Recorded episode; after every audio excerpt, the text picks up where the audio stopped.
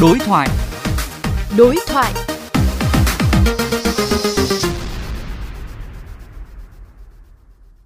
Thưa quý vị, cider hay còn gọi là nước hoa quả lên men là loại đồ uống không còn xa lạ trong giới trẻ hiện nay.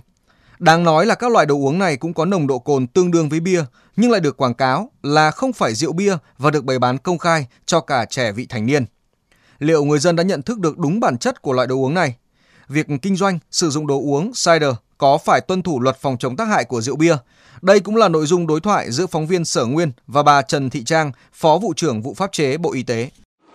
Thưa bà, hiện nay trên thị trường có không ít loại đồ uống cider hay còn gọi là nước hoa quả lên men nhưng có nồng độ cồn tương đương với bia và rất được giới trẻ ưa chuộng. Bà có đánh giá như thế nào về các loại đồ uống này? Thực ra các cái ờ, sản phẩm nước giải khát hoa quả lên men à, mà không được đặt tên là rượu bia, tuy nhiên thì theo cái định nghĩa của điều 2 luật phòng chống tác hại của rượu bia thì đây vẫn là các sản phẩm được gọi là rượu bia, tức là nó có chứa cồn thực phẩm. Cho nên là đều chịu sự điều chỉnh của luật. Và do đó mà khi kinh doanh và sử dụng các sản phẩm này thì đều phải tuân thủ các cái quy định của luật phòng chống tác hại của rượu bia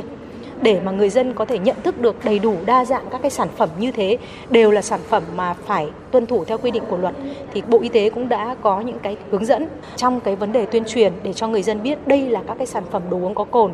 cũng là rượu bia và cũng cần phải tuân thủ các cái quy định đồng thời là các cái doanh nghiệp khi mà kinh doanh các cái sản phẩm này thì cũng phải bảo đảm cái tuân thủ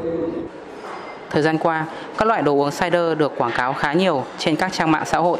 hoặc trong các MV ca nhạc của một số ca sĩ nổi tiếng. Việc quảng cáo như vậy có chịu sự điều chỉnh của luật phòng chống tác hại của rượu bia hay không, thưa bà?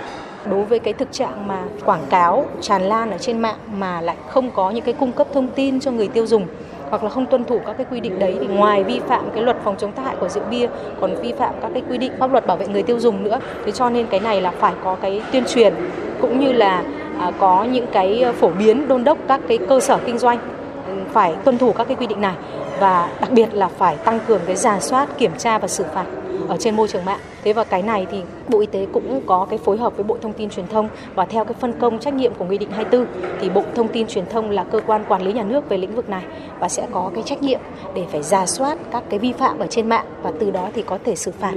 Và các cái hoạt động này thì còn có thể sử dụng các cái công cụ phương tiện, tức là ghi lại, lưu lại hình ảnh để phạt nguội nữa. Thế cho nên là có thể làm được nếu như mà các cái cơ quan chức năng quan tâm đến cái công tác kiểm tra tra, thanh tra và xử lý vi phạm thì sẽ giảm bớt được tình trạng này. Vâng, xin cảm ơn bà.